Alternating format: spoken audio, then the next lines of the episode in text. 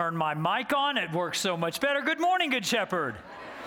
Uh, whether you are live stream or live, I'm Talbot Davis. I am the pastor here. I'm always glad to be able to engage back with you as you've made that commitment to come and engage with us. And we're in this series all about real relationships, not phony connections, not fake friendships. And the way that this particular message series has gone, as you may notice, there's a board behind me.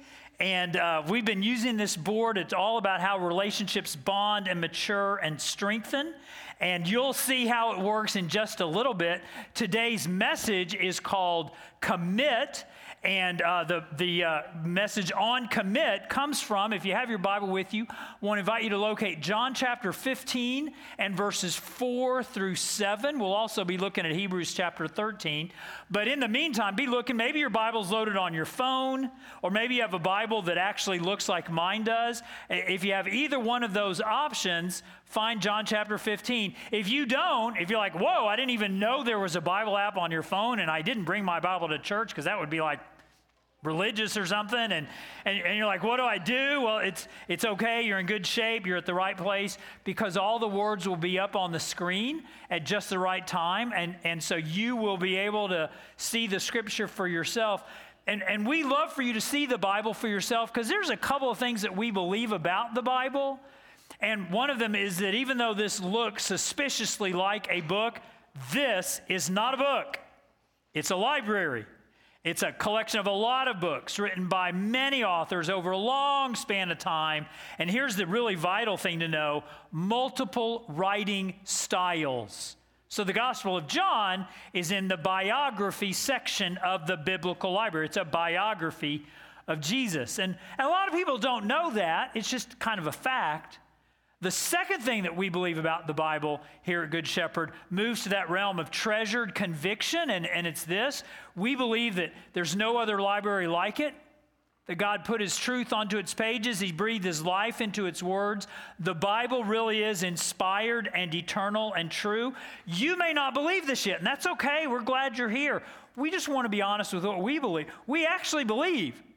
We actually believe that if you're reading along in the Bible and, and you come across something that unsettles you or that you disagree with, hello, the Bible's right and you're wrong.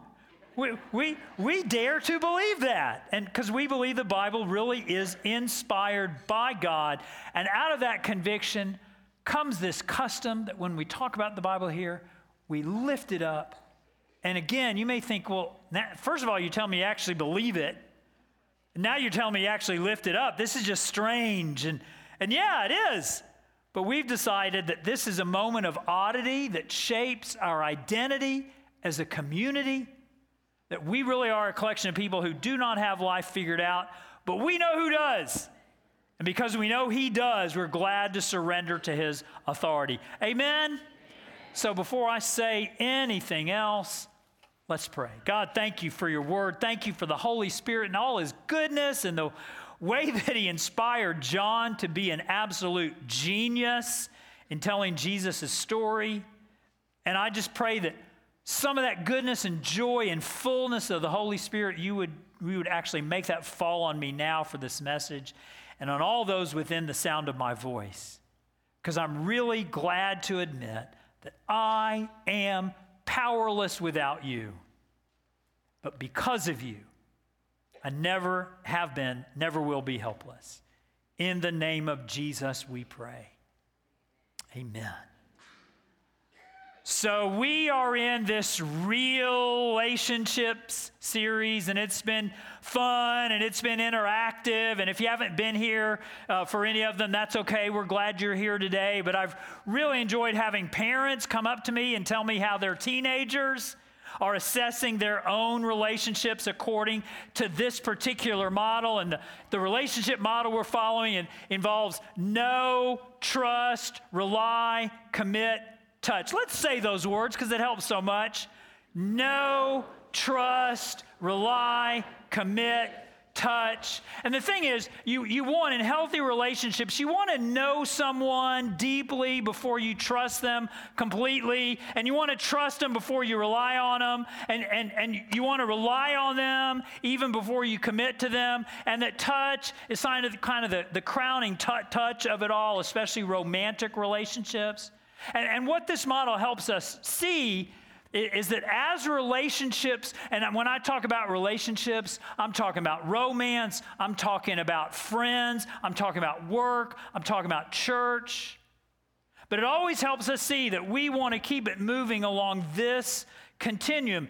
And the classic example when, when relationships go wrong is that you know somebody this much, you meet them, you meet them for dinner, and then you stay for breakfast and you've touched somebody intimately who you don't know at all. And, and, and that and this is not good. And this is how relationships really get out of whack. Some of you have actually lived this. And, and i'm so grateful that you trust me enough to, to tell me these kind of things about your life. And, and, and so this just helps us keep this our, our understanding of relational health kind of at the forefront of our minds. And today it's about commit. Commitment. Being commit Ted. And the thing that I know, uh, notice about commitments is that they are relatively easy to make and desperately hard to keep. That we like making commitments. We kind of feel heroic, almost glamorous when we make commitments. When we make commitments, it feels intense when we commit to things. Some of you know this. This is why a lot of you who went to college, and then once you got to that college, you decided to join a fraternity or a sorority. And to join that fraternity or sorority, you had to go through this unbelievable, unspeakable, initi- yeah, some of you know, unspeakable initiation rite to, to get your fraternity or sorority pin. And, and your, your commitment, that was intense to go through that to say, now I am a member of this fraternity or, or sorority. Others of you, maybe you didn't have that experience, but it is why you call your friends your blood brothers or your BFFs, your, your, your best friends forever, and, and, and there feels that intensity. It's why a lot of you joined the, the military and there was this amazing, unbelievable camaraderie that came about because you had this intense commitment to one another from the very earliest stages of boot camp. Even, even me, a lot of you know I'm, I'm a tennis player, and, and, and tennis, or I was a tennis player, now I'm just a preacher, but uh, uh, as, a, as, uh, as a tennis player, tennis is like the most individual sport ever. And yet, some of the best friends that I have in my life to this day are people who are on my college tennis team. Why? Because in the middle of this individual sport, we had shared commitment to one another and to these goals that we were pursuing. Commitments are relatively easy to make and thoroughly intense when we make them. And you apply all of that logic and all of that thinking to romance. Woo! There's the St. Christopher's when you're going steady. And then there's the promise ring when things are getting serious. And then there's the engagement ring when things are super serious. And then the wedding ring when it's all official. And sometimes that's followed by the suffer ring. And.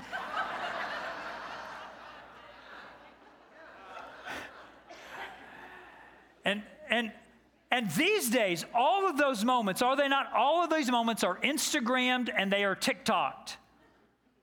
So when you when when you get engaged to somebody, I mean, there's those photos online 10 minutes later.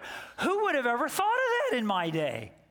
So the, the images of these commitments and their intensity, they are permanent. Everything is permanent now. And those images are, are permanent even if the commitment ends up not being permanent. Because you know this, and commitments are easy to make, intense when you make them, and very, very hard to keep. Because even in the middle of the best of com- commitments, the most intense of beginnings, with the best of intentions, things happen. And life collapses. Commitments break. Some of you lived through this when your parents got divorced And some of you lived through this when you got divorced. And some of you lived through this when a friend betrayed you, or you betrayed a friend, or the company to whom you had given your heart and soul for years and years and decades and decades, it took your job overseas. Or when the denomination you're a part of changed its core. Your commitments easy to make, intense when you make them, and then when they get broken, the fallout is so very heavy. Some of you are living in the middle of it now, and, and you wonder, well, why does this happen? Why do people make commitments w- w- with such good intentions and then do not commit? Com- keep them. And some of you look back on the commitments that you have made and that you have broken because when the glamour of the commitment met the gutter of reality, it was too much to bear. And when you ask that question, why, I think in so many ways, that, that, that the answer is embedded in the question, that the, the seeds of betrayal are planted in the soil of abandonment. Because did you hear what I've been saying? That commitments, when we make them, they are intense. We, we feel these commitments in the early stages and we feel them with intensity. Think about that when it comes to relations, to, to, to romance. Woo! There's that buzz you feel at eye contact, early stages. There's the, there's the adrenaline that comes with the touch on the arm. There's the amazing date that you can't wait to go tell your friends about. And then in the 21st century, there is this modern day miracle that makes you feel so intense. And you know what that is? That when they really are as good looking as their dating app photo and you're like, oh my goodness, this really happened. And it all feels so intense. And it's not just in relationships, it's why some of you are dazzled by the bright lights and the big city of a new job. And you end up leaving the job you like for the job that you think you're going to love because you think you, you, dread boring and predictable and routine. And, and you think that boring is the opposite of alive. And so you leave the job you like for the one you think you're going to love, and that ends up being the one you and it's all because all of these relationships start out in intensity, the, the moment, the glitz and the glamour, intensity. Intensity is why you moved in with that guy three weeks after you met him. Intensity is why you sucker punched your friend after a night of drinking. Intensity is why you left that mate for the new enticement. And some of you, you grew up in the relational fallout of that intensity because you had a mom or you had a dad and they couldn't deal with consistent and they couldn't deal with predictable and they found someone more exciting and more enticing and you were left in the lurch intensity intensity is why you paid for that abortion or had that season in rehab. Yeah, intensity makes a really, really good story and really, really bad relational fallout. And in the ways that we can be drawn into what is intense, what is the moment? So interesting to me that the way the authors of Scripture, the way that the author of life, Jesus himself, describes what it's like to be in connection with him. Now, do not hear what I am not saying, because there are moments in Scripture that are mind blowing and spirit bending, and they are intense. Jesus goes up to that mountaintop with Peter and James and John, and he really does turn inside out. It's called he's transfigured, and it's so bright you can't even bear. That was intense. And when he comes back, and I don't know if you know this or not, Jesus really is coming back. And when he comes back, he's going to right every wrong and he's going to heal every hurt and he will pour out all of his love. And yes, he will pour out his wrath and it will be intense. And yet, in the meantime, What does Jesus say about how we maintain our connection with Him? In John chapter 15, Jesus is speaking to His closest followers, His inner, inner circle. He's preparing them for what life without Him will be like. And He goes on this little run. And look at what He says John chapter 15, verses 4 through 7. And anytime I read the word remain, circle it. And if you don't have a tangible Bible, it's digital circle it or do whatever you do on your phone. Just do something to note the remain, okay? John chapter 15, verses 4 through 7. Remain, hello, that didn't take long. Remain in me, Jesus says, as I also remain in you. No branch can bear fruit by itself, it must remain in the vine. Neither can you bear fruit unless you remain in me. What he's telling is his men, and they're men in this case, what, what he's telling his men is, is that if you got, you're going to advance at all, you got to be consistent. You got to stay in me, deeply connected to me. I'm the vine, and you're the branches. If you remain in me and I in you, you will bear much fruit. Apart from me, you can do nothing. If you do not remain in me, you are like a branch that is thrown away and withers. Such branches are picked up, thrown into the fire, and burned. If you remain in me, and my words remain in you, ask whatever you wish, and it will be done for you. Remain, remain, remain. And, and, as, as unglamorous as it is, especially for those of us who seek attention and intensity, and those of us who, who live on adrenaline, adrenaline junkies, and Jesus says, the key to advancing in your connection with me is remaining in me. It's not always sexy, it's not always bold, it's that ability to wake up in the morning and declare with joy the best thing about my life is that I depend on Jesus for everything. That's how you remain in Him. It's that opportunity to wake up in the morning and realize, oh, if I start my day on my device, if I check my, my news feed, my, my, my Twitter responses, my Facebook engagements, that's going to get me distracted the whole rest of the day. It is a wormhole that leads no place good. And when instead you start your day in the Word, and you can say, the first thing that I'm going to do on this morning is engage with God's inspired and eternal and true word. That gives you perspective and that gives you peace. And I am so glad that over 2,200 people from this church and beyond are committed to doing exactly that as they get reading prompts every morning to help them go through the scripture. That's what it means to remain in Him. And, and it turns out we're, we're always looking for the, if we want to advance anywhere with Jesus, we're always looking for the next high. We, we want to hype something, we want a, a moment, and Jesus says, no, it's all about momentum. It's all about, you, you, you can't advance until you stay. You, you can't have intensity until you first have some consistency. And if that's the way that the Lord of life has us relate to himself. Remain in me, remain in me, remain in me. How much more true is that of how we relate with one another, whether it has to do with romantic relationships or friend relationships or work relationships or even among people in church? How much more true is that? Because here's what I want you to know, Good Shepherd. Here's how. If you're wondering, how can my, how can my commit level be high and stay high. And how can I have a healthy level of commitment, both that I make and others make to me? And it's this intensity makes for a good story, but consistency makes for a great life.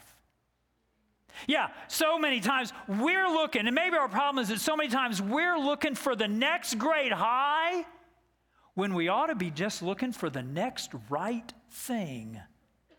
Intensity makes for a good story, consistency makes for a great life. Moms and dads, do you know what a favor I just did you? Because now, when your kids or your grandchildren, they come up to you with that dreaded, I'm bored. You know what you can say in response? You're welcome. And they'll look at you like you have two heads and, and you're growing a third. But, and, and, they'll be like, but I'm bored. Here I am now. Entertain me. And, and, and you just say in response, you're welcome. And now they're super confused, but I'm bored. I need some stimulation. I need you to do something to, to hype me up. And you can say, No, I don't. Being bored is good. You can put that on social media. Being more bored is good. It's okay just to be. Now, find something to do that does not involve screen time. And, and when you grow up, you will give me thanks for this. It's funny, my adult children, they're now 34 and 31. And they reminded me, not long ago, they, they reminded me of something that I, that I used to say to our son, Riley, when he was between about the ages of 8 and 12. And I had forgotten it completely, and they remembered it vividly. But I used to say to Riley on, on Saturday afternoons or maybe on a su- summer day, I'd say, Riley, go do something productive, Wh- which meant one of two things go read a book or go do some sort of athletic activity that makes you sweat. Go be, you can read or you can sweat. And, and you may call me cold hearted. I just call it good parenting. And, and I can't wait to see my kids do it to their own kids. Because intensity may make for a good story, but consistency, people, makes for a great life. For those of you who are in recovery, this is why this is why you can't go back to those same friends that used to drink with. Because your relationship is rooted in the intensity of that drinking experience. And it's inevitable that you'll be sucked back into that. And it, it's like the guy that, that I was talking to not long ago who did have to find a whole new friend group. And, and, and he said, You know, back when I was with my old friends and I was feeling stuff, I medicated my feelings. Now I actually have to feel my feelings. And that's really scary, but really good. And so it is. Because intensity might make for a good story. Consistency makes for a great life. And, and those of you who are married in the house today and, and tuning in, I just want you to know that the emotions that you have, the warmth that you feel, especially, especially when you're engaged and in those early years of marriage, that all that is good and all that is wonderful, and I would never want it to go away, but it's gonna.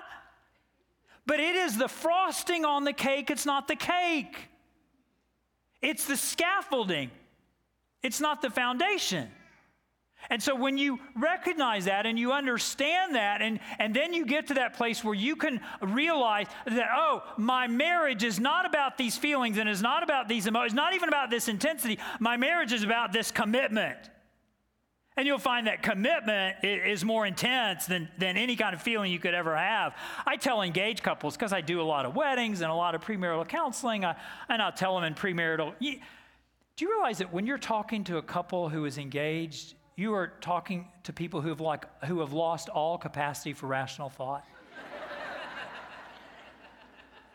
They're so deeply in love. And I will tell them, I'll take that opportunity to, to this is risky. Uh, and if they get mad at me, I'm like, oh, it's just another Saturday I'll get off. And if I, I will tell them, that, I'll, t- I'll t- that was mean, wasn't it? But, but so true. And I'll tell them, I'll tell them, you know, marriage is not about being in love. Marriage is about commitment. And it is. Love is great. We, but love is so much better when its foundation is not intensity, but its foundation is commitment. And that's where real love, authentic love, comes from. This coming June of 2024, it will be 40 years that Julie and I have been married. 40 years. Now, I. I am a chore. I mean, I am, I am high, ma- I'm tedious and high maintenance. And, and, and throughout those 40 years, you know, there have been times when we weren't very much in love, and, and I suspect times where we weren't very much in like, and times when we were in survivor mode. And yet, somehow, as we navigated all those seasons with this underlying realization, oh, there is commitment beneath it all, we've gotten to this place 40 years later where we have such sort of delight in this thing that we have created. And even in the stability and the structure that we've been able to give to those children who would be every bit as devastated if we divorced now as they would have been when they were 11 and 14. But we, we look back on that and, and we have this level of contentment with it. And the best thing about it all, Good Shepherd, the best thing about it all is that I don't complete Julie and she does not complete me because Jesus Christ completes both of us. Intensity may make for a good story, but remain in me, remain in me, remain in me. Consistency makes for a great life. Word for singles and singles again, if I may, a little toe step into an area into what some of you may be involved in, in, in, in the middle of right now, and, and some of you may have had it in your past, and some of you may be pondering it in the future, and it is what we call delicately cohabitation people moving in together before they are married. And I just want you to know that when couples cohabitate, this whole model is all out of whack. Because what you have is you got extraordinary high levels of knowledge because you're living together, high levels of trust, super high levels of rely, and super, super high levels of touch because that's a major reason you moved in together. And yet, what's missing commitment is because there's no marriage, there's no meaningful commitment to one another. And because of that, people who are cohabitating, again, this may be some of you right now, in which case I'm so glad you're here. Hear this with love and not judgment. I just want you to know the truth. And, and people who are cohabitating, because they, this, they don't know this is going on, but it is. And the commitment is absolutely missing. They don't realize it, but it is. And because of that reality, so many people who are cohabitating feel entrapped, even if they don't have the words for it. And out of that sense of entra- entrapment, you know what ends up happening? People hopscotch from one move in relationship to another. And I know this because you tell me, because I've seen it. And another thing that happens w- with this cohabitation model is that people at some level begin to say, oh, yeah, there's no commitment. And, and, and they're like, well, we, you know, we, we took it for a test drive and it's, it's working okay, so we might as well. And people go ahead and get married, ignoring the warning signs and the red flags, and they go ahead anyway.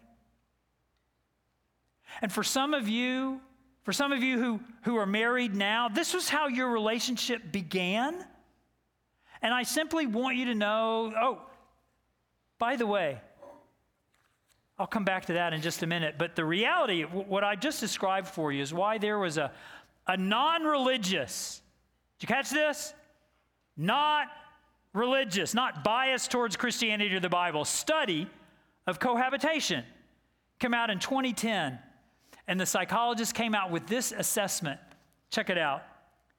The major practical implication of this review is that psychologists can inform the public that, in spite of popular belief, premarital cohabitation leads to negative outcomes in terms of marital quality and marital stability in the United States. And you're like, well, why didn't somebody tell me this before? I just did. And the Bible had done it for a long, long time before that. It's amazing, isn't it, when social science just sort of proves what, what inspired Scripture has been telling us all along. So, if you're married today and this is how your relationship began, I just want you to know your foundation of your marriage has a crack. Because Hebrews chapter 13 and verse 4 says this marriage should be honored by all, and the marriage bed kept pure. And you didn't. And I just want to, you to acknowledge that before God. For you to have a moment of rigorous honesty with the Lord and, and say, Our foundation has a crack, Lord. We cannot fix the crack. We ask you to do so. And He will, because He's a good God. And He wants the marriages I'm talking about to be beautiful. And if today you are single or single again and you are cohabitating now, I just want to invite you. Thank you so much. So glad you're here. Make it right. And you can make it right in a, in a couple ways. You can uncohabitate. I just made up a word. You can uncohabitate. The world will continue to revolve on its axis. God will bless you for your obedience. Or, or you can look at the red flags, you can deal with the warning signs, and you can get married. I've done plenty of those marriages, had plenty of those awkward conversations, and couples always tell me they appreciate the honesty and they're ready to deal with the awkwardness of taking this thing and making it right and making it good in God's eyes. I just want to invite you to do that, to recognize, oh, yeah, we found ourselves in this place because intensity made for a good story. Hey, we're moving in. We want consistency to make for a great life. Hey, we're surrendered to Jesus. And some of you may be thinking, man, what an order! I can't go through with it. Guess what? You can't, but He can. Because just a couple of verses after Hebrews 13 4 about the marriage bed is Hebrews 13 8, and I just love this. It says this Jesus Christ is the same yesterday, today, and forever. And so he is, Good Shepherd. You can be consistent because he is continual. And you can have momentum in your life, healthy, godly momentum, because he's momentous. And your life can have a direction when He's the destination. And actually, no commitment you make to anyone in your life will ever, ever surpass the commitment that He makes to you. Jesus Christ is the same yesterday and today and forever and his commitment to you will empower your good, godly commitments to one another. Let's pray. God, thank you that you invite us to remain in you. And I simply pray that you'll take us deep in being able to say every day, man, I depend on Jesus for everything. And I thank you that you are risen from the dead and still alive and the same yesterday, today, and forever. In the name of Jesus Christ, we pray. Amen.